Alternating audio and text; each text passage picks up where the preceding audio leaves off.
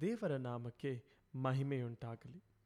ಇವತ್ತು ನಮ್ಮ ಶ್ರದ್ಧೆಯನ್ನು ಹಿಬ್ರಿಯರಿಗೆ ಬರೆದ ಪತ್ರಿಕೆ ಒಂದನೇ ಅಧ್ಯಾಯ ಅದರ ಒಂದರಿಂದ ಮೂರನೇ ವಾಕ್ಯದವರೆಗೂ ಓದೋಣ. ಪೂರ್ವಕಾಲದಲ್ಲಿ ದೇವರು ನಮ್ಮ ಪಿತೃಗಳೊಡನೆ ಹಲವಾರು ವಿಧದಲ್ಲಿ ಅನೇಕ ಸಾರಿ ಪ್ರವಾದಿಗಳ ಮುಖಾಂತರ ಮಾತನಾಡಿದರು. ಆದರೆ ಇತ್ತೀಚಿನ ಅಂತಿಮ ದಿನಗಳಲ್ಲಿ ಅವರು ತಮ್ಮ ಪುತ್ರನ ಮುಖೇನ ನಮ್ಮೊಡನೆ ಮಾತನಾಡಿದ್ದಾರೆ. ದೇವರು ಇಡೀ ವಿಶ್ವವನ್ನು ಉಂಟು ಮಾಡಿದ್ದು ಇವರ ಮುಖಾಂತರವೇ. ಸಮಸ್ತಕ್ಕೂ ಬಾಧ್ಯನನ್ನಾಗಿ ನೇಮಿಸಿರುವುದು ಇವರನ್ನೇ. ಇವರೇ ದೈವತ್ವದ ಪಡಿಯಚ್ಚು. ತಮ್ಮ ಶಕ್ತಿಯುತ ವಾಕ್ಯದಿಂದ ಇವರೇ ಸಮಸ್ತಕ್ಕೂ ಆಧಾರ. ನಮ್ಮ ಪಾಪಗಳನ್ನು ತೊಡೆದು ಹಾಕಿ ಸ್ವರ್ಗದಲ್ಲಿ ಮಹೋನ್ನತ ದೇವರ ಬಲಪಾಶ್ಚದಲ್ಲಿ ಆಸೀನರಾಗಿರುವವರು ಇವರೇ.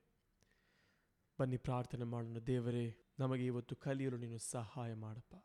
ನನ್ನ ಪ್ರಿಯ ದೇವರ ಮಕ್ಕಳೇ, ನಾವು ಈ ವಾಕ್ಯ ನೋಡುವುದಾದರೆ ನಮಗೆ ಇದು ತುಂಬ ಕಷ್ಟ, ಅರ್ಥ ಮಾಡಿಕೊಳ್ಳಲು ತುಂಬ ಕಷ್ಟವೆಂದು ನಾವು ತಿಳಿದುಕೊಳ್ಳಬಹುದು. ಆದರೆ, ಹೌದು, ಇದು ಕಷ್ಟವಾದ ವಾಕ್ಯವಾಗಿದೆ. ಆದರೆ ನಾನು ಇದನ್ನು ಆದಷ್ಟು ನಿಮಗೆ ಸುಲಭವಾಗಿ ನಿಮಗೆ ತಿಳಿಸಲು ಅದರಲ್ಲಿರುವ ಅರ್ಥವನ್ನು, ಅದರಲ್ಲಿ ಇವತ್ತು ದೇವರಾತ್ಮವು ನಿಮ್ಮ ಸಂಗಡ ಏನು ಮಾತನಾಡಲು ಬಯಸುತ್ತಿದೆಯೋ ಅದನ್ನು ನಿಮಗೆ ಸುಲಭವಾದ ರೀತಿಯಲ್ಲಿ ತಿಳಿಸಿಕೊಡಲು ನಾನು ಹೋಗಲು ಇಷ್ಟಪಡುತ್ತೇನೆ. ಆದ್ದರಿಂದ ನನ್ನ ಪ್ರಿಯರೇ ನಾನು ಇವತ್ತು ನಿಮ್ಮ ಸಂಗಡ ಮಾತಾಡುವ ದೇವರ ವಾಕ್ಯವನ್ನು ಶ್ರದ್ಧೆಯಿಂದ ಕೇಳಬೇಕು. ನಿಮಗೆ ಕೇಳುವಾಗ, ಓ, ಇದು ಎಲ್ಲಿಯೋ ಕರೆದುಕೊಂಡು ಹೋಗುತ್ತಿದ್ದಾರೆ ಎಂದು ನಿಮಗೆ ಅನ್ನಿಸಬಹುದು, ಆದರೆ ಅಲ್ಲ, ನಾನು ಇವತ್ತು ನಿಮ್ಮ ಸಂಗಡ ಹೇಳುವ ವಾಕ್ಯ ನಿಮಗೆ ಎಲ್ಲ ಒಂದೊಂದು ವಿಷಯವನ್ನು ನಾನು ನಿಮಗೆ ಮಾತನಾಡುವಾಗ ನಿಮಗೆ ಇದರ ಸಾರಾಂಶವು ತಿಳಿಯುತ್ತದೆ. ಆದುದರಿಂದ ನೀವು ಶ್ರದ್ಧೆಯಿಂದ ಇವತ್ತಿನ ದೇವರ ವಾಕ್ಯವನ್ನು ಕೇಳಬೇಕೆಂದು ನಾನು ನಿಮ್ಮಲ್ಲಿ ಕೋರಿಕೊಳ್ಳುತ್ತೇನೆ. ನಾನು ಈಗ ಇಲ್ಲಿ ನಿಮ್ಮ ಶ್ರದ್ಧೆಯನ್ನು ಒಂದನೇ ವಾಕ್ಯಕ್ಕೆ ಕರೆದುಕೊಂಡು ಹೋಗಲು ಬಯಸುತ್ತೇನೆ. ನಾವು ಇಲ್ಲಿ ನೋಡಬಹುದು, ಪೂರ್ವಕಾಲದಲ್ಲಿ ದೇವರು ನಮ್ಮ ಪಿತೃಗಳೊಡನೆ ಹಲವಾರು ವಿಧದಲ್ಲಿ, ಯಾವ ರೀತಿಯಲ್ಲಿ ಪ್ರವಾದಿಗಳ ಮುಖಾಂತರ ದೇವರು ಮಾತನಾಡುತ್ತಿದ್ದರು. ಯಾವ ರೀತಿಯಲ್ಲಿ ದೇವರು ನಮ್ಮ ಪೂರ್ವಿಕರ ಸಂಗಡ ಮಾತನಾಡುತ್ತಿದ್ದರು? ಪ್ರವಾದಿಗಳ ಮುಖಾಂತರ ದೇವರು ಮಾತನಾಡುತ್ತಿದ್ದರು. ಇದು ಯಾವಾಗ ಎಂದರೆ ಹಳೆಯ ಒಡಂಬಡಿಕೆಯ ಸಮಯದಲ್ಲಿ. ಆದರೆ ನಾವು ಹೊಸ ಒಡಂಬಡಿಕೆಯಲ್ಲೂ ನೋಡಬಹುದು. ಅಲ್ಲೂ ಅಲ್ಲೂ ಕೂಡ ಪ್ರವಾದಿಗಳಿದ್ದರು. ಆದರೆ ಅವರು ಯಾವ ರೀತಿ ಹಳೆ ಒಡಂಬಡಿಕೆಯಲ್ಲಿ ದೇವರು ಅವರ ಸಂಗಡ ಮಾತನಾಡುತ್ತಿದ್ದರು? ಆ ರೀತಿಯಲ್ಲಿ ಅಲ್ಲ. ಯಾಕೆಂದರೆ ನಾವು ಹಳೆ ಒಡಂಬಡಿಕೆಯಲ್ಲಿ ನೋಡಬಹುದು. ದೇವರು ಒಬ್ಬ ಪ್ರವಾದಿಯ ಸಂಗಡ ಮಾತನಾಡುವುದಾದರೆ ದೇವರು ಅವರು ಜೀವಿಸುವ ಸಮಯವೆಲ್ಲ ದೇವರು ಅದೇ ಪ್ರವಾದಿಯ ಮುಖಾಂತರ ದೇವರ ಮಕ್ಕಳಿಗೆ ದೇವರು ಹೇಳಬೇಕಾದ ವಿಷಯವನ್ನು ತಿಳಿಸುತ್ತಿದ್ದರು. ಉದಾಹರಣೆಗೆ ನಾವು ಸಮುವೇಲ್ ಪ್ರವಾದಿಯನ್ನು ನೋಡಬಹುದು. ಈಗ ಸಮುವೇಲ್ ಪ್ರವಾದಿ ಒಂದು ಎಂಬತ್ತು ವರ್ಷ ಜೀವಿಸುವುದಾದರೆ ಉದಾಹರಣೆಯಾಗಿ ಹೇಳುತ್ತಿರುವುದು ನನಗೆ ತಿಳಿದಿಲ್ಲ ಎಷ್ಟು ವರ್ಷ ಸಮುವೇಲ್ ಪ್ರವಾದಿ ಜೀವಿಸಿದ್ದರು. ಸಮುವೆ ಪ್ರವಾದಿ ಜೀವಿಸುವ ಆ ಸಮಯವೆಲ್ಲ ದೇವರು ದೇವರ ಮಕ್ಕಳ ಸಂಗಡ ಮಾತನಾಡಬೇಕಾದರೆ ದೇವರು ಸಮುವೇಲ್ ಪ್ರವಾದಿಯ ಮುಖಾಂತರ ಆ ಮಾತನ್ನು ದೇವರ ಮಕ್ಕಳಿಗೆ ತಿಳಿಸುತ್ತಿದ್ದರು. ಇಲ್ಲಿ ನಾವು ನೋಡಬಹುದು ಸಹೋದರರೇ, ದೇವರು ಸಮುವೇಲನ ಮುಖಾಂತರವೇ ದೇವರು ತಿಳಿಸಬೇಕಾದ, ದೇವರ ಮಕ್ಕಳಿಗೆ ತಿಳಿಸಬೇಕಾದ ವಿಷಯವನ್ನು ದೇವರು ಹೇಳುತ್ತಿದ್ದರು. ನಾವು ಯೋಚನೆ ಮಾಡ, ಈಗ ಸಮುವೇಲ ಸತ್ತು ಹೋದ ಮೇಲೆ ಯಾರು ಅದನ್ನು ಮಾಡುತ್ತಾರೆ ಎಂಬುವುದು ನಮಗೆ ತುಂಬ ಆಶ್ಚರ್ಯವಾಗಿದೆ. ನಾವು ಇಲ್ಲಿ ನೋಡಬಹುದು ಪ್ರವಾದಿಗಳ ಶುಶ್ರೂಷೆ ಅಥವಾ ಸೇವೆ ಯಾವ ರೀತಿ ಹಳೆ ಒಡಂಬಡಿಕೆಯಲ್ಲಿ ಇತ್ತು. ನಿಮ್ಮಲ್ಲಿ ಕೆಲವರಿಗೆ ಆ ಪ್ರಶ್ನೆ ಇರಬಹುದು, ಇವಾಗಲೂ ಸಹ ಆ ರೀತಿಯ ಪ್ರವಾದಿ ಇದ್ದಾರಾ? ಇವಾಗಲೂ ಸಹ ಆ ರೀತಿ ದೇವರು ಒಬ್ಬರ ಸಂಗಡ ಮಾತಾಡುವ ಪ್ರವಾದಿ ಇದ್ದಾರಾ?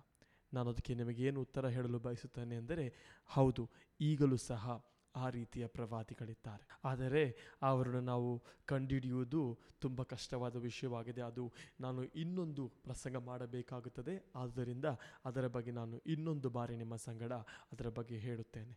ನಾವು ಈ ವಾಕ್ಯದಲ್ಲಿ ನೋಡಬಹುದು, ಯಾವ ರೀತಿ ಪ್ರವಾದಿಗಳು ದೇವರ ದೂತರು ಯಾವ ರೀತಿ ಅವರು ದೇವರ ಸಂಗಡ ಕೆಲಸ ಮಾಡುತ್ತಾರೋ, ಯಾವ ರೀತಿ ಅವರು ಸ್ವರ್ಗದಲ್ಲಿ ದೇವರ ಸಂಗಡ ಸಹಾಯ ಮಾಡುತ್ತಾರೋ, ಆ ರೀತಿಯಲ್ಲಿ ಈ ಪ್ರವಾದಿಗಳು ಈ ದೇವರ ಹೇಳಿದ ಮಾತನ್ನು ದೇವರ ಮಕ್ಕಳಿಗೆ ಅವರು ಅದನ್ನು ಹೇಳುತ್ತಿದ್ದರು. ಅಗ್ನಿಯ ಶುಶ್ರೂಷೆ, ಗಾಳಿಯ ಶುಶ್ರೂಷೆ, ಇದು ಎರಡೂ ಕೂಡ ಒಂದೇ ದಾರಿಯಲ್ಲಿ, ಎರಡೂ ಕೂಡ ಅದು ಒಂದೇ ರೀತಿಯಲ್ಲಿ ನಡೆಯುತ್ತಿತ್ತು. ನಾವು ನೋಡಬಹುದು.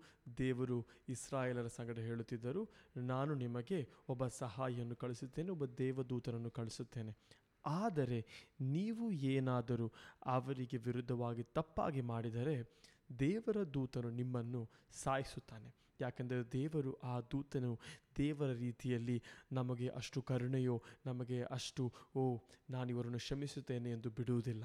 ಯಾಕೆಂದರೆ ದೇವರ ದೂತರ ಕೆಲಸವೇನೆಂದರೆ ದೇವರು ಅವರಿಗೆ ಕೊಟ್ಟಿರುವ ಆ ಕೆಲಸವನ್ನು ಯಾವುದೇ ದಯಾ ತಾಕ್ಷಿಣ್ಯವಿಲ್ಲದೆ ಅವರು ಆ ಕೆಲಸವನ್ನು ಮಾಡಲು ಅವರು ಅದಕ್ಕೆ ಸಿದ್ಧವಾಗಿರುತ್ತಾರೆ. ನಾವು ಎಷ್ಟೇ ನಾವು ಅಂಗಲಾಚಿದರೂ ಅವರು ದೇವರು ಅವರಿಗೆ ಹೇಳಿರುವ ಆ ಕೆಲಸವನ್ನು ಮಾಡಲು ಪೂರ್ಣವಾಗಿ ಅದಕ್ಕೆ ಬೇಕಾಗಿರುವ ಎಲ್ಲವನ್ನು ಕೊಟ್ಟು ಅವರದನ್ನು ಮಾಡುತ್ತಾರೆ. ಈ ದೇವರ ದೂತರಿಗೂ ಯಾವುದೇ ಕರುಣೆಯೋ, ಯಾವುದೇ ದಾಕ್ಷಿಣ್ಯವೋ ಅವರಿಗೆ ತಿಳಿದಿಲ್ಲ. ಅದೇ ರೀತಿಯಲ್ಲಿ ನಾವು ಈ ಹಳೆ ಒಡಂಬಡಿಕೆಯ ಪ್ರವಾದಿಗಳನ್ನು ನಾವು ನೋಡುವುದಾದರೂ ಅವರು ಅದೇ ರೀತಿಯಲ್ಲಿ ಅವರು ದೇವರು ಅವರಿಗೆ ಹೇಳಿರುವ ವಿಷಯವನ್ನು ಅದೇ ರೀತಿ ಮಾಡಲು ಯಾವುದೇ ದಯೆಯೋ, ದಾಕ್ಷಿಣ್ಯವೋ ಇಲ್ಲದೆ ದೇವರು ಆ ಪ್ರವಾದಿಗೆ ಹೇಳಿರುವ ವಿಷಯವನ್ನು ಅವರು ಮಾಡಲು ಯಾವಾಗಲೂ ಅವರು ಶ್ರಮಿಸುತ್ತಾರೆ. ಯಾಕೆಂದರೆ ಅವರು ನಮ್ಮ ಯಾವುದೇ ನಾಟಕಕ್ಕೂ ಅವರು ಅವರು ಯಾವುದೇ ದಯೆಯೋ ದಾಕ್ಷಿಣ್ಯವೋ ತೋರಿಸುವುದಿಲ್ಲ. ನಾವು ನೋಡಬಹುದು ಯಾವ ರೀತಿ ಸೌಲನು ಪ್ರವಾದಿ ಸಮುವೇಲನಿಗೆ ಕಾಯದೆ ಅವನೇ ತೀರ್ಮಾನ ತೆಗೆದುಕೊಂಡು ಯುದ್ಧಕ್ಕೆ ಹೋಗಲು ಅವನು ಸಿದ್ಧನಾಗಿರುತ್ತಾನೆ. ಅವನು ಸಮುವೇಲನು, ಓ ಸಮುವೇಲನು ಏನಕ್ಕೆ ಅವನು ತಡವಾಗಿ ಬಂದಿದ್ದಾನೆ ಎಂದು ಯೋಚನೆ ಮಾಡದೆ ಅವನೇ ತನ್ನ ಕೈಯಲ್ಲಿ, ಅವನೇ ತೀರ್ಮಾನ ತೆಗೆದುಕೊಂಡು ಸಮುವೇಲ್ ಇದನ್ನು ನೋಡಿದಾಗ ಸಮುವೇಲ್ ಏನು ಕೂಡ ಸೌಲನು ಹೇಳಿದ ಯಾವುದೇ ಕಾರಣವನ್ನು ಕೇಳದೆ ಕೂಡ ಅಲ್ಲಿಯೇ ಅವನಿಗೆ ದೇವರ ವಾಣಿಯನ್ನು ಹೇಳುತ್ತಾನೆ, ನಿನ್ನ ಸಾಮ್ರಾಜ್ಯವು ಇವತ್ತು ನಾಶವಾಗಲಿದೆ ಎಂದು ಸಮುವೇಲನು ಸೌಲನಿಗೆ ಹೇಳಿದನು. ನಾವು ಇಲ್ಲಿ ಇದರ ಗಾಂಭೀರ್ಯತೆಯನ್ನು ತಿಳಿಯಬೇಕು. ಅವರು ಯಾವುದೇ ಎರಡನೇ ಅವಕಾಶ ಕೊಡಲು ಅವರು ಸಿದ್ಧರಾಗಿರಲಿಲ್ಲ. ಯಾವ ರೀತಿ ದೇವರ ದೂತರು ಸ್ವರ್ಗದಲ್ಲಿ ದೇವರು ಹೇಳುವ ವಿಷಯವನ್ನು ಯಾವುದೇ ದಯೆ ದಾಕ್ಷಿಣ್ಯವಿಲ್ಲದೆ ಮಾಡುತ್ತಾರೋ, ಅದೇ ರೀತಿಯಲ್ಲಿ ಈ ಪ್ರವಾದಿಗಳು, ಈ ಹಳೆ ಒಡಂಬಡಿಕೆಯ ಪ್ರವಾದಿಗಳು ಅದನ್ನು ಯಾವುದೇ ದಯ ದಾಕ್ಷಿಣ್ಯವಿಲ್ಲದೆ ಎರಡನೇ ಅವಕಾಶವಿಲ್ಲದೆ ಅವರು ಮಾಡುತ್ತಿದ್ದರು. ಅದೇ ಕಾರಣವೇ ನಾವು ಹಳೆ ಒಡಂಬಡಿಕೆಯನ್ನು ನೋಡುವುದಾದರೆ ನೂರಾರು ಪ್ರವಾದಿಗಳಿರಲಿಲ್ಲ. ದೇವರು ಒಂದು ಪ್ರವಾದಿಯನ್ನು ದೇವರು ಅವರು ಸಿದ್ಧ ಮಾಡಿ ಅವರನ್ನು ತಯಾರು ಮಾಡಿ ದೇವರು ಹೇಳುವುದನ್ನು ನೂರು ಶತಮಾನವು ಅದೇ ರೀತಿಯಲ್ಲಿ ದೇವರು ಯಾವ ರೀತಿಯಲ್ಲಿ ಅದನ್ನು ಹೇಳುತ್ತಾರೋ ಅವರಿಗೆ ಅದನ್ನು ಹೇಳಲು ದೇವರ ಮಕ್ಕಳಿಗೆ ಆ ವಾಣಿಯನ್ನು ತಿಳಿಸಲು ಹೇಳುತ್ತಾರೋ ಅದೇ ರೀತಿಯಲ್ಲಿ ಅವರು ದೇವರ ಮಕ್ಕಳಿಗೆ ದೇವರು ಆ ದೇವರ ರಾಜ್ಯಕ್ಕೆ ಅದನ್ನು ಆ ಪ್ರವಾದಿಗಳು ತಿಳಿಸುತ್ತಿದ್ದರು. ಆದ್ದರಿಂದ ನಾವು ನೋಡಬಹುದು ದೇವರ ಮಕ್ಕಳು ಪ್ರವಾದಿಗಳು ಬರುತ್ತಿದ್ದಾರೆ ಎಂದು ನಾವು ಹಳೆ ಒಡಂಬಡಿಕೆಯಲ್ಲಿ ನೋಡುವುದಾದರೆ ಅವರಿಗೆ ಭಯ ಇರುತ್ತಿರುತ್ತದೆ. ಯಾಕೆಂದರೆ ಪ್ರವಾದಿಗಳು ಬರುವುದಾದರೆ ಒಂದು ನಿಮ್ಮನ್ನು ಅಭಿಷೇಕ ಮಾಡಲು ಬರುತ್ತಾರೆ, ಇಲ್ಲದಿದ್ದರೆ ನೀವು ಸಾಯಲು ಹೋಗುತ್ತಿದ್ದೀರಾ ಎಂಬ ಭಯ ಅವರಲ್ಲಿ ಇರುತ್ತಿತ್ತು. ಅದೇ ರೀತಿಯಲ್ಲಿ ನಾವು ನೋಡಬಹುದು ಯಾವಾಗ ಸೌರನ ತಂದೆ ತಾಯಿಯು ಸಂವೇಲ್ ಪ್ರವಾದಿ ಅವರ ಮನೆಗೆ ಬರುವುದನ್ನು ಅವರು ನೋಡಿದಾಗಲೇ ಅವರ ಮನಸ್ಸಿನಲ್ಲಿ ಭಯ ತುಂಬಿತ್ತು.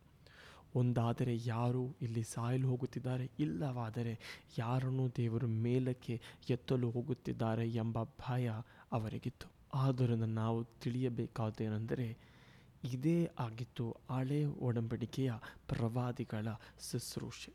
ಈ ರೀತಿಯೇ ಆಗಿತ್ತು ಹಳೆ ಒಡಂಬಡಿಕೆಯಲ್ಲಿ ಪ್ರವಾದಿಗಳು ಶುಶ್ರೂಷೆ ಮಾಡುತ್ತಿದ್ದರು. ಆದರೆ ನನ್ನ ಪ್ರಿಯ ಸಹೋದರರೇ, ನಾವು ಹೊಸ ಒಡಂಬಡಿಕೆಯಲ್ಲಿ ನೋಡಬಹುದು. ಯಾವ ರೀತಿ ದೇವರಾದ ಯೇಸು ಕ್ರಿಸ್ತನು ಈ ಭೂಮಿಗೆ ಒಬ್ಬ ಮನುಷ್ಯನಾಗಿ ಬಂದನು. ಆ ಮಹತ್ವ ತುಂಬಿರುವ ಯೇಸು ಕ್ರಿಸ್ತನು ನಮ್ಮ ಜೀವಿತದಲ್ಲಿ ನಮ್ಮ ಜೀವಿತದಲ್ಲಿ ನಡೆದ ಎಲ್ಲ ತಪ್ಪುಗಳು, ತೊಂದರೆಗಳನ್ನು ಮತ್ತೆ ಅದನ್ನು ಅಳಿಸಿ ನಮ್ಮನ್ನು ಹೊಸ ವ್ಯಕ್ತಿಗಳನ್ನಾಗಿ ಮಾರ್ಪಡಿಸಲು ನಮ್ಮ ದೇವರಾದ ಯೇಸು ಕ್ರಿಸ್ತನು ಬಂದನು. ಇದೇ ಯೇಸು ಕ್ರಿಸ್ತನು ನಮ್ಮನ್ನು, ನಮ್ಮ ಪಾಪಗಳನ್ನು ತೊಳೆಯಲು, ನಮ್ಮನ್ನು ಮತ್ತೆ ಇನ್ನೊಂದು ಆರಂಭ ಕೊಡಲು ನಮಗೋಸ್ಕರ ತಾನೇ ಬಲಿಯಾಗಿ, ನಮಗೋಸ್ಕರ ತನ್ನ ಪ್ರಾಣವನ್ನು ಕೊಟ್ಟು ನಮ್ಮ ಪಾಪಗಳಿಂದ ತಾನೇ ಅದಕ್ಕೆ ಯಜ್ಞವಾಗಿ ತನ್ನನ್ನೇ ಅರ್ಪಿಸಿಕೊಟ್ಟನು. ನಮ್ಮ ಆತಿಮ ತಂದೆಯಾದ ಆದಾಮನು ಮಾಡಿದ ಪಾಪವನ್ನು, ಆದಾಮನು ಮಾಡಿದ ತಪ್ಪನ್ನು ಸರಿಪಡಿಸಲು ನಮ್ಮ ದೇವರಾದ ಯೇಸು ಕ್ರಿಸ್ತನು ಹೊಸ ಒಡಂಬಡಿಕೆಯಲ್ಲಿ ನಮಗೋಸ್ಕರ ತಾನೇ ಮನುಷ್ಯನಾಗಿ ಈ ಭೂಮಿಗೆ ಬಂದರು. ಅದರಲ್ಲಿಯೂ ಕೂಡ ಪ್ರವಾದಿಯ ಶುಶ್ರೂಷೆ ಕೂಡ ಒಳಪಟ್ಟಿದೆ.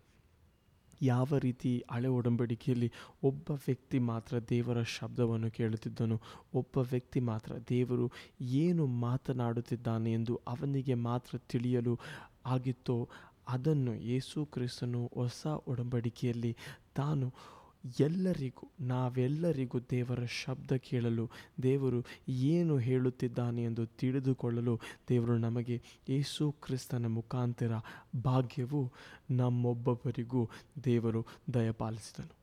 ಇದರ ಅರ್ಥವೇನೆಂದರೆ ಯಾವ ರೀತಿ ನಾವು ಒಬ್ಬ ದೇವದಾಸರನ್ನು ಇವರು ಶ್ರೇಷ್ಠರಾದ ದೇವದಾಸರು, ಇವರ ಮುಖಾಂತರವೇ ದೇವರು ಮಾತನಾಡುವುದೆಂದು ನಾವು ಯೋಚನೆ ಮಾಡಿದೆವೋ ಆ ಸಮಯ ಮುಗಿದು ಹೋಗಿದೆ ಸಹೋದರರೇ. ಏಸು ಕ್ರಿಸ್ತನು ನಿಮ್ಮ ಸಂಗಡವು ನನ್ನ ಸಂಗಡವು ತಾನು ಮಾತನಾಡುತ್ತಾನೆ. ನಮಗೆ ಎಲ್ಲರಿಗೂ ಒಂದು ಅಭ್ಯಾಸವಿದೆ. ಅದು ನಮ್ಮ ಪಾರಂಪರಿಕದ ನಾವು ನೋಡಿ ಬಂದಿರಬಹುದು. ನಾವು ಒಬ್ಬ ದೇವದಾಸರನ್ನು ಮಾತ್ರ, ಓ ದೇವರು ಇವರ ಸಂಗಡ ಮಾತ್ರ ಮಾತನಾಡೋದು ನನಗೆ ಯಾವುದೇ ಯೋಗ್ಯತೆ ಇಲ್ಲ ಎಂಬ ಚಿಂತೆ ನಮ್ಮಲ್ಲಿ ಯಾವಾಗಲೂ ತುಂಬಿತ್ತು. ಆದರೆ ದೇವರು ನಿಮ್ಮ ಸಂಗಡ ಹೇಳಲು ಬಯಸುತ್ತಾನೆ? ಇಲ್ಲ, ನಿನ್ನ ಸಂಗಡ ಕೂಡ ನಾನು ಮಾತನಾಡುತ್ತೇನೆ. ದೇವರು ನಿನ್ನನ್ನು ಸಹ ಶ್ರೇಷ್ಠನನ್ನಾಗಿ ಮಾಡಲು ಬಂದಿದ್ದಾನೆ. ನಮ್ಮ ಸಭೆಯು ಯಾವುದೇ ಒಂದು ವ್ಯಕ್ತಿಗೋಸ್ಕರ ಅಲ್ಲ, ಒಂದು ವ್ಯಕ್ತಿ ಮಾತ್ರ ದೇವರ ವಾಣಿಯನ್ನು ಕೇಳುವವರಾಗಿ ಅಲ್ಲ. ಎಲ್ಲರನ್ನು ಈ ಅಂತ್ಯಕಾಲದಲ್ಲಿ ನಮ್ಮೊಬ್ಬೊಬ್ಬರನ್ನು ದೇವರು ಉಪಯೋಗಿಸುವ ವ್ಯಕ್ತಿಗಳನ್ನಾಗಿ, ದೇವರು ಶಕ್ತವಾಗಿ ನಮ್ಮೊಬ್ಬೊಬ್ಬರನ್ನು ಉಪಯೋಗಿಸುವ ಅತಿ ಶ್ರೇಷ್ಠರಾದ ದೇವ ಮಕ್ಕಳಾಗಿ ಮಾರ್ಪಡಿಸಲು ದೇವರು ನಮ್ಮನ್ನು ಕರೆದಿದ್ದಾರೆ. ನಾನು ಕಳೆದ ದಿವಸ ಒಂದು ಸಹೋದರನ ಸಂಗಡ ಮಾತನಾಡುತ್ತಿದ್ದೆ. ನಾನು ಅವರಿಗೆ ಹೇಳುತ್ತಿದ್ದೆ, ದೇವರು ನನ್ನನ್ನು ಭಾರತದಿಂದ ಕೆನಡಾ ದೇಶಕ್ಕೆ ಕರೆದುಕೊಂಡು ಬಂದಿರುವುದು ನಿಮ್ಮ ಎಲ್ಲ ಶ್ರದ್ಧೆ ನನ್ನ ಮೇಲೆ ಬರುವುದಕ್ಕಾಗಿ ಅಲ್ಲ. ದೇವರು ನನ್ನನ್ನು ಈ ದೇಶಕ್ಕೆ ಕರೆದುಕೊಂಡು ಬಂದಿರುವುದು ಈ ಅಂತ್ಯಕಾಲದಲ್ಲಿ. ನಿಮ್ಮೊಬ್ಬೊಬ್ಬರು ದೇವರ ಆ ಅಂತ್ಯಕಾಲದ ಸೈನ್ಯದಲ್ಲಿ ದೇವರಿಗೆ ಪ್ರಯೋಜನ ಪಡುವ ದೇವರಿಗೆ ಶಕ್ತವಾಗಿ ಉಪಯೋಗ ಆಗುವ ದೇವರ ಮಕ್ಕಳಾಗಿ ಮಾರ್ಪಡಿಸಲು ನನ್ನನ್ನು ಇಲ್ಲಿ ಕಳಿಸಿದ್ದಾರೆ ನನ್ನ ಪ್ರಿಯ ದೇವರ ಮಕ್ಕಳೇ, ಯಾವ ರೀತಿ ನೀವು ನೀವು ಈ ಧ್ವನಿಯ ಮುಖಾಂತರ, ನಾನು ಹೇಳುತ್ತಿರುವ ಈ ದೇವರ ವಾಕ್ಯದ ಮುಖಾಂತರ ನೀವು ನನ್ನನ್ನು ಕೇಳುತ್ತಿದ್ದೀರೋ, ನನಗೆ ಎಷ್ಟು ಸಂತೋಷವಾಗುತ್ತೆ ಎಂದರೆ, ದೇವರು ಯಾವ ರೀತಿ ನಮ್ಮನ್ನು ಅನೇಕ ದೇಶದಲ್ಲಿ ಈ ರೀತಿ ದೇವರ ವಾಕ್ಯವನ್ನು ಸಾರಲು ದೇವರು ಕೊಟ್ಟ ಅವಕಾಶಕ್ಕಾಗಿ ನಾನು ದೇವರಿಗೆ ವಂದನೆ ಸಲ್ಲಿಸುತ್ತೇನೆ. ಅದೇ ರೀತಿಯಲ್ಲಿ ಇಲ್ಲಿ ದೇವರು ಎಷ್ಟು ಶಕ್ತರಾದ, ಬಲವುಳ್ಳ ದೇವರ ಸೇವಕರನ್ನು ದೇವರು ಇಲ್ಲಿ ನಮ್ಮ ಈ ಮಧ್ಯದಲ್ಲಿ ದೇವರು ಉಂಟು ಮಾಡುತ್ತಿದ್ದಾರೋ ಅದೇ ರೀತಿಯಲ್ಲಿ ಯೇಸುವನ ನಾಮದಲ್ಲಿ ನನ್ನನ್ನು ಕೇಳುತ್ತಿರುವ ಒಬ್ಬೊಬ್ಬರು, ನೀವು ಯಾವುದೇ ದೇಶ, ಯಾವುದೇ ರಾಜ್ಯದಿಂದ ನೋಡು ಕೇಳುತ್ತಿರಬಹುದು.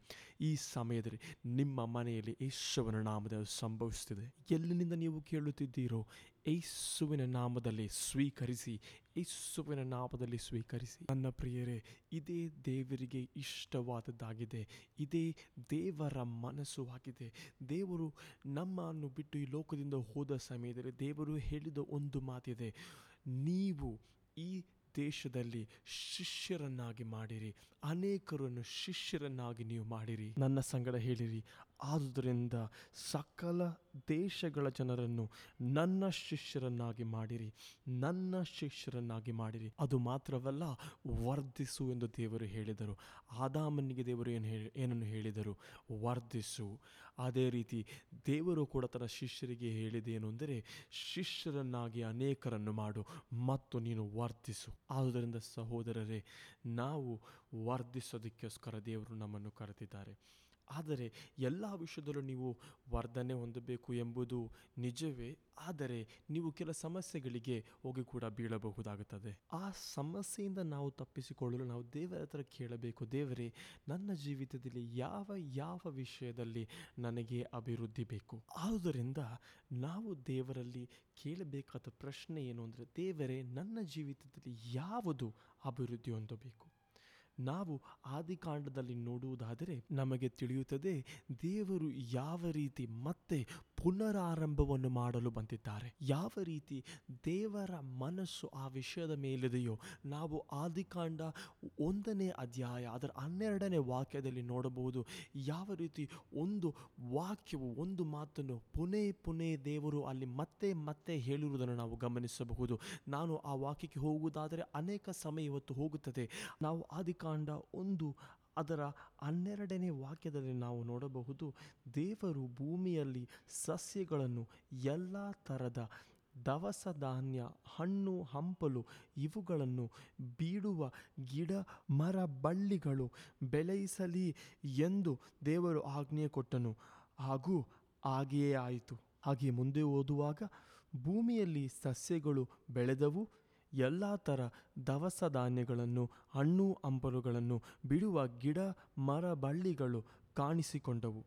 ದೇವರ ಕಣ್ಣಿಗೆ ಅವು ಚೆನ್ನಾಗಿ ಕಂಡವು. ನಾವು ಇಲ್ಲಿ ನೋಡಬಹುದು ಯಾವ ರೀತಿ ದೇವರು ಗಿಡ ಮರಗಳನ್ನು, ಯಾವ ರೀತಿ ದೇವರು ಪ್ರಾಣಿಗಳನ್ನು ಎಲ್ಲವನ್ನು ಸೃಷ್ಟಿ ಮಾಡುವಾಗ ದೇವರಿಗೆ ಯಾವ ರೀತಿ, ಓ, ಇದು ನನಗೆ ಇಷ್ಟವಾದ ರೀತಿಯಲ್ಲಿ, ಇದು ನನಗೆ ಇಷ್ಟವಾದ ರೀತಿಯಲ್ಲಿ, ಇದು ನನಗೆ ನನಗೆ ಸಂತೋಷ ತರುವ ರೀತಿಯಲ್ಲಿದೆ ಎಂದು ಹೇಳಿದ ನಂತರ ದೇವರು ಮನುಷ್ಯನನ್ನು ಸೃಷ್ಟಿ ಮಾಡಿದನು. ದೇವರು ಯಾವ ರೀತಿ ಮನುಷ್ಯನನ್ನು ಸೃಷ್ಟಿ ಮಾಡಿದನು?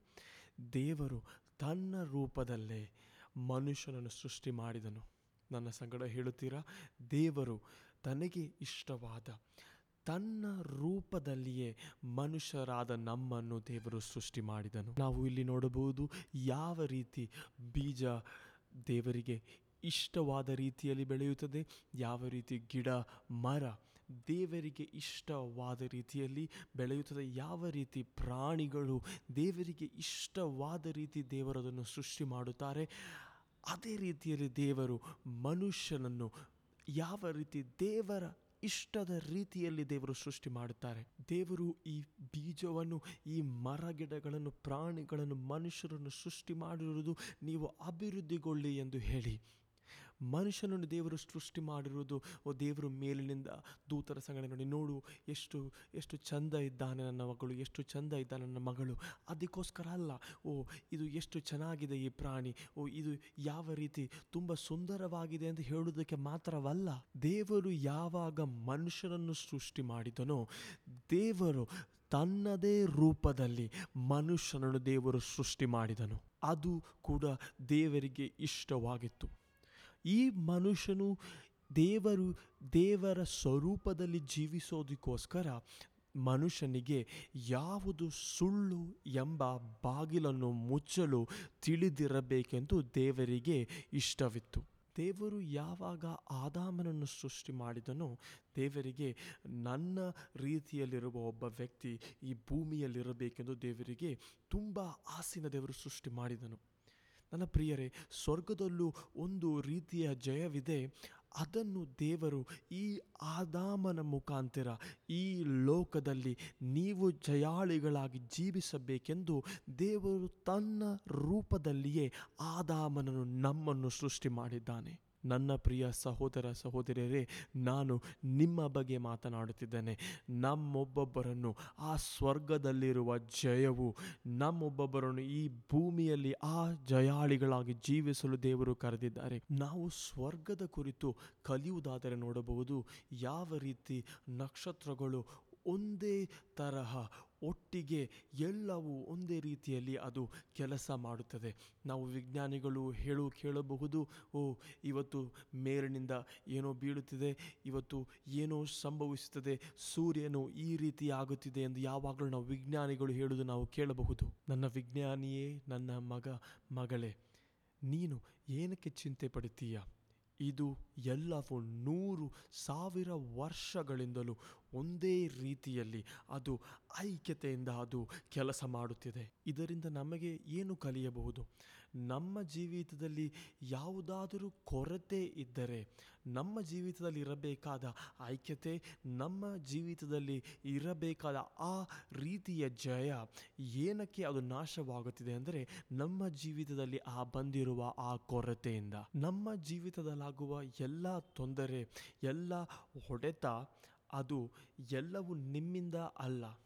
ನಿಮ್ಮ ಜೀವಿತದಲ್ಲಿ ನೀವು ಮಾಡಬೇಕಾದ ವ್ಯವಸ್ಥೆ ತಪ್ಪಾಗಿರುವುದರಿಂದ. ಕೆಲವು ಸಮಯದಲ್ಲಿ ನಿಮ್ಮ ಜೀವಿತದಲ್ಲಿ ಸರಿಯಾದ ವ್ಯವಸ್ಥೆ ಇರಬಹುದು, ಆದರೆ ನೀವು ಅದನ್ನು ಯಾವ ರೀತಿ ನಿಮ್ಮ ಜೀವಿತದಲ್ಲಿ ಅಳವಡಿಸುತ್ತೀರೋ, ಯಾವ ರೀತಿ ನಿಮಗೆ ಆ ಅಳವಡಿಸಲು ಮಾಡುವ ನೀವು ತಪ್ಪು ನಿಮ್ಮನ್ನು ತೊಂದರೆಗೆ ಕೊಂಡೊಯ್ಯುತ್ತದೆ. ಕೆಲವು ಬಾರಿ ನೀವು ಒಂದು ವ್ಯವಸ್ಥೆಯನ್ನು ಪ್ರಾರಂಭ ಮಾಡಿ ನೀವು ಅದನ್ನು ಹಾಗೆಯೇ ಬಿಟ್ಟು ಹೋಗುತ್ತೀರಾ? ಯಾವುದೇ ಯಾವುದೇ ಸ್ಥಾಪನೆ, ಯಾವುದೇ ಕಂಪನಿ ಒಂದು ರೀತಿಯಲ್ಲಿ ಅದು ಬೆಳೆಯಬೇಕಾದರೆ ಯಾವ ರೀತಿ ನೀವು ಎಲ್ಲ ದಿವಸವೂ ಆ ವ್ಯವಸ್ಥೆಗೆ ಮಾಡಬೇಕಾದ ಎಲ್ಲ ವಿಷಯವನ್ನು ಮಾಡುತ್ತೀರೋ, ಯಾವ ರೀತಿ ನಿಮ್ಮ ಎಲ್ಲ ಬಲ ಶಕ್ತಿ ಅದರೊಳಗಡೆ ನೀವು ಹಾಕಿ ಅದಕ್ಕೋಸ್ಕರ ಕೆಲಸ ಮಾಡುತ್ತೀರೋ, ಆವಾಗಲೇ ಆ ಸಂಸ್ಥೆ ಅಥವಾ ಆ ಕಂಪನಿ ಅದು ಸಕ್ಸಸ್ ಅಥವಾ ಜಯವಾಗುತ್ತೆ. ನಾನು ನಂಬುತ್ತೇನೆ, ನಾನು ಇವತ್ತು ನಿಮಗೆ ಕಲಿಸುತ್ತಿರುವ ವಿಷಯ ನಿಮ್ಮ ಜೀವಿತವನ್ನು ಅದು ಬದಲಾವಣೆಗೊಳಿಸುತ್ತದೆ. ನಾವು ನೋಡಬಹುದು ಯಾವ ರೀತಿ ಸೈತಾನನು ಆ ಏದೇನ್ ತೋಟದಲ್ಲಿ ಬಂದು ಮನುಷ್ಯನಿಗೆ ಒಂದೇ ಮಾತಿನಿಂದ ಅವನ ಚಿಂತೆಯನ್ನು ತಿರುಗಿಸಿ, ಆ ಆದಾಮ್ನಿಗೆ ದೇವರು ಯಾವ ರೀತಿ ನಮ್ಮನ್ನು ದೇವರ ಪ್ರತಿರೂಪವಾಗಿ ಸೃಷ್ಟಿ ಮಾಡಿದ್ದಾನೋ ಅದರಿಂದ ಅವರನ್ನು ತೆಗೆದುಹಾಕಲು ಸಂಚು ಮಾಡುತ್ತಿದ್ದನು. ಯಾವಾಗ ದೇವರ ಪ್ರತಿರೂಪವಾದ ಆದಾಮನು ಆ ಸೈತಾನನು ತಂದ ಆ ಶೋಧನೆಗೆ ಅವನು ಬಿಟ್ಟುಕೊಟ್ಟನೋ, ಯಾವಾಗ ದೇವರ ಕೃಪೆ ಅವನಿಂದ ಅವನ ಮೇಲಿಂದ ಹೋಯಿತೋ, ಅವನ ಜೀವಿತದ ಯಾವ ಭಾಗ ಅವನು ನಷ್ಟಪಡಿಸಿಕೊಂಡನು, ಆದಾಮನು ದೇವರು ಕೊಟ್ಟ ಆ ದೇವರ ಪ್ರತಿರೂಪವನ್ನು ನಷ್ಟಪಡಿಸಿಕೊಂಡನು ಅಥವಾ ದೇವರ ಇಷ್ಟವನ್ನು ನಾವು ನಾಶ ಮಾಡಿದನು. ಅನೇಕರಿಗೆ ನಾನು ಹೇಳುತ್ತಿರುವುದು ತುಂಬ ಏನಿದು, ತುಂಬ ಕಷ್ಟವಾಗಿದೆ ಎಂದು ನೀವು ತಿಳಿಯಬಹುದು. ಆದರೆ ನಿಮಗೆ ನಾನು ಅದನ್ನು ನಿಮಗೆ ಸುಲಭವಾಗಿ ಹೇಳಲು ಬಯಸುತ್ತೇನೆ. ದೇವರು ಭೂಮಿಗೆ ಬಂದಿದ್ದು ತನ್ನ ಪ್ರತಿರೂಪವಾಗಿ. ಆದರೆ ದೇವರು ಸೃಷ್ಟಿ ಮಾಡಿದ್ದು ತನ್ನ ಬಾಯಿನಿಂದ ಬಂದ ಒಂದೊಂದು ಮಾತಿನಿಂದ ದೇವರು ಎಲ್ಲವನ್ನು ಸೃಷ್ಟಿ ಮಾಡಿದನು. ದೇವರು ಬೇರೆ ಎಲ್ಲ ಸೃಷ್ಟಿಯನ್ನು ತನ್ನ ಮಾತಿನಿಂದ ಹೇಳಿ ಸೃಷ್ಟಿ ಮಾಡಿದನು. ಆದರೆ ದೇವರು ಯಾವಾಗ ಮನುಷ್ಯನನ್ನು ಸೃಷ್ಟಿ ಮಾಡಿದನು, ದೇವರು ಕೆಳಗಡೆ ಬಂದನು, ದೇವರು ತನ್ನ ಕೈಯಿನಿಂದ ಮನುಷ್ಯನನ್ನು ದೇವರು ಸೃಷ್ಟಿ ಮಾಡಿದನು. ದೇವರು ಮನುಷ್ಯನನ್ನು ದೇವರ ಕೈಯಿನಿಂದ, ದೇವರ ಕೈಯಿಂದ ಮಣ್ಣಿನನ್ನು ತೆಗೆದುಕೊಂಡು ಮನುಷ್ಯನನ್ನು ದೇವರ ರೂಪದಲ್ಲಿ, ದೇವರ ಇಷ್ಟಕ್ಕೆ ಅನುಸಾರವಾಗಿ ದೇವರು ಮನುಷ್ಯನನ್ನು ಸೃಷ್ಟಿ ಮಾಡಿದನು. ದೇವರಿಗೆ ಗೊತ್ತುಂಟು ದೇವರು ಯಾವ ರೀತಿ ಇದ್ದಾನೆ ಎಂದು. ದೇವರು ಅದೇ ರೀತಿ ಮನುಷ್ಯನನ್ನು ತನ್ನ ಕೈಯಿನಿಂದ ಸೃಷ್ಟಿ ಮಾಡಿದನು. ಆ ನಂತರ ಆ ಮನುಷ್ಯನಿಗೆ ದೇವರ ಉಸಿರನ್ನು ಆ ಮನುಷ್ಯನಿಗೆ ಕೊಟ್ಟನು. ದೇವರ ಆತ್ಮನ ಶಕ್ತಿಯನ್ನು ಆ ಮನುಷ್ಯನೊಳಗಡೆ ದೇವರು ತುಂಬಿದನು. ನಾನು ನಂಬುತ್ತೇನೆ, ನಾನು ಇಲ್ಲಿ ನಿಮಗೆ ಕಲಿಸುತ್ತಿರುವುದು ನಿಮಗೆ ನಿಮಗೆ ಸುಲಭವಾಗಿ ತಿಳಿಯುತ್ತಿದೆ ಎಂದು. ಯಾವಾಗ ದೇವರು ಆ ಮನುಷ್ಯನ ಒಳಗೆ ದೇವರು ತನ್ನ ಉಸಿರನ್ನು ಮನುಷ್ಯನೊಳಗೆ ದೇವರು ಕೊಟ್ಟನು, ದೇವರೇ ಆ ಮನುಷ್ಯನೊಳಗಡೆ ದೇವರು ವಾಸವಾಗಿದ್ದಾನೆ. ದೇವರು ಮನುಷ್ಯನನ್ನು ದೇವರ ರೂಪದಲ್ಲಿ ದೇವರು ಸೃಷ್ಟಿಸಿದ್ದಾನೆ. ಆದರೆ ಈ ಮನುಷ್ಯನಲ್ಲಿ ಜೀವವಿಲ್ಲ. ಆದ ಕಾರಣ ದೇವರು ತನ್ನ ತನ್ನ ಭಾಗವಾದ, ತನ್ನ ಉಸಿರನ್ನು ಆ ಮನುಷ್ಯನ ಮನುಷ್ಯನ ದೇವರು ಸೃಷ್ಟಿ ಮಾಡಿದ ಆ ಮನುಷ್ಯನಲ್ಲಿ ದೇವರು ಊದಿದರು. ಆವಾಗ ಯಾವುದೇ ಯಾವುದೇ ಜೀವವಿಲ್ಲದ ಆ ವ್ಯಕ್ತಿಗೆ ಜೀವ ಬಂತು. ಆ ಬಂದ ಜೀವವೇ ನಮ್ಮ ದೇವರ ಆ ಪ್ರತಿರೂಪವಾಗಿದೆ. ಇವಾಗ ಆದಾಮನು ಎದ್ದನು. ಯಾವ ರೀತಿ ದೇವರು ಎದ್ದೇಳುತ್ತಾನೆ? ಈಗ ಆದಾಮನು ನಡೆಯುತ್ತಾನೆ. ಯಾಕೆಂದರೆ ದೇವರ ಆ ಆತ್ಮವು, ದೇವರು ಆ ದೇವರು ಕೊಟ್ಟ ಉಸಿರಿನಿಂದ ಆದಾಮನು ಎದ್ದು ದೇವರ ರೀತಿಯೇ ನಡೆದನು. ನಾವು ನೋಡಬಹುದು ಆದಾಮನು ಉಸಿರಿಲ್ಲದೆ ಬರೀ ಮಾಂಸವಾಗಿದ್ದಾನೆ. ಆದರೆ ಯಾವಾಗ ದೇವರ ಉಸಿರು ಆದಾಮನಲ್ಲಿ ಹೋಗುತ್ತದೋ, ಆದಾಮನು ಅವನು ದೇವರ ರೀತಿಯಲ್ಲಿ ಆಗುತ್ತಾನೆ. ಇದರಿಂದ ನಾವು ಏನು ತಿಳಿಯಬಹುದೆಂದರೆ ನಮ್ಮ ಜೀವಿತದಲ್ಲಿ ನಾವು ಮಾಂಸವಾದ ಅವಸ್ಥೆಯಲ್ಲಿರುವಾಗ ದೇವರ ಆತ್ಮವು ನಮ್ಮನ್ನು ದೇವರ ರೀತಿಯಲ್ಲಿ ನಾವು ಎದ್ದೇಳುವಾಗಲೂ, ನಾವು ನಡೆಯುವಾಗಲೂ ನಾವು ದೇವರ ರೀತಿಯಲ್ಲಿ ಆಗುತ್ತೇವೆ. ಆದರೂ ನಾನು ನಿಮ್ಮಲ್ಲಿ ಒಂದು ಪ್ರಶ್ನೆ ಕೇಳಲು ಬಯಸುತ್ತೇನೆ. ನೀವು ಯಾವಾಗಲೂ ಎಲ್ಲಿಯಾದರೂ ನಡೆಯುವಾಗ ಅಥವಾ ನೀವು ಎದ್ದು ನಡೆಯುವಾಗ ಇನ್ನು ಮೇಲೆ ನೀವು ನಡೆಯುತ್ತಿದ್ದೀರಾ? ಅದರ ಅರ್ಥ, ನಿಮ್ಮ ಶರೀರ ನಡೆಯುತ್ತಿದೆಯೋ ಅಥವಾ ದೇವರ ಆತ್ಮ ನಡೆಯುತ್ತಿದೆಯೋ? ಇದನ್ನು ಮನುಷ್ಯರಾದ ನಾವು ಅರ್ಥ ಮಾಡಿಕೊಳ್ಳುವುದಾದರೆ, ಓ, ನನ್ನ ಶರೀರವಲ್ಲ, ದೇವರ ಆತ್ಮ ವಾದ ನಾನು ನಡೆಯುತ್ತಿದ್ದೇನೆ ಎಂದು ನಾವು ತಿಳಿದುಕೊಳ್ಳುವುದಾದರೆ, ಓ, ನಾನು ದೇವರಿಗೆ ಶಕ್ತವಾದ ರೀತಿಯಲ್ಲಿ ಪ್ರಯೋಜನ ಪಡುತ್ತೇವೆ ಆದರೆ ಈ ದಿವಸಗಳಲ್ಲಿ ನಮ್ಮ ಆತ್ಮಿಕ ಮನುಷ್ಯನು ನೋವೊಂದಿ ಬರೀ ನಮ್ಮ ಶರೀರದಲ್ಲಿ ನಾವು ಏನನ್ನು ಪಡೆದುಕೊಳ್ಳಬಹುದೋ ಅದನ್ನು ನಾವು ಮಾತ್ರ ಪಡೆದುಕೊಳ್ಳುತ್ತಿದ್ದೇವೆ. ಆದರೆ ನಮ್ಮ ಆತ್ಮವು ಯಾವ ರೀತಿ ದೇವರ ರೀತಿಯಾಗಿದೆ, ಆ ನೆಲವಾರಕ್ಕೆ ನಾವು ಬೆಳೆಯುವುದಾದರೆ, ಓ ನನ್ನ ಸಹೋದರ ಸಹೋದರ, ನಮ್ಮನ್ನು ಹಿಡಿಯುವವರು ಯಾರೂ ಇಲ್ಲ. ನಾವು ನೋಡಬಹುದು ಯಾವಾಗ ಆದಾಮನು ದೇವರನ್ನು, ದೇವರು ಹೇಳಿದ ಆಜ್ಞೆಯನ್ನು ತಿರಸ್ಕರಿಸಿದನು, ಅವನು ದೇವರ ರೀತಿಯ ಇದ್ದನು. ಆದರೆ ದೇವರಿಗೆ ಇಷ್ಟವಿಲ್ಲದ ರೀತಿಯಲ್ಲಿ ಅವನು ನಡೆದುಕೊಂಡನು.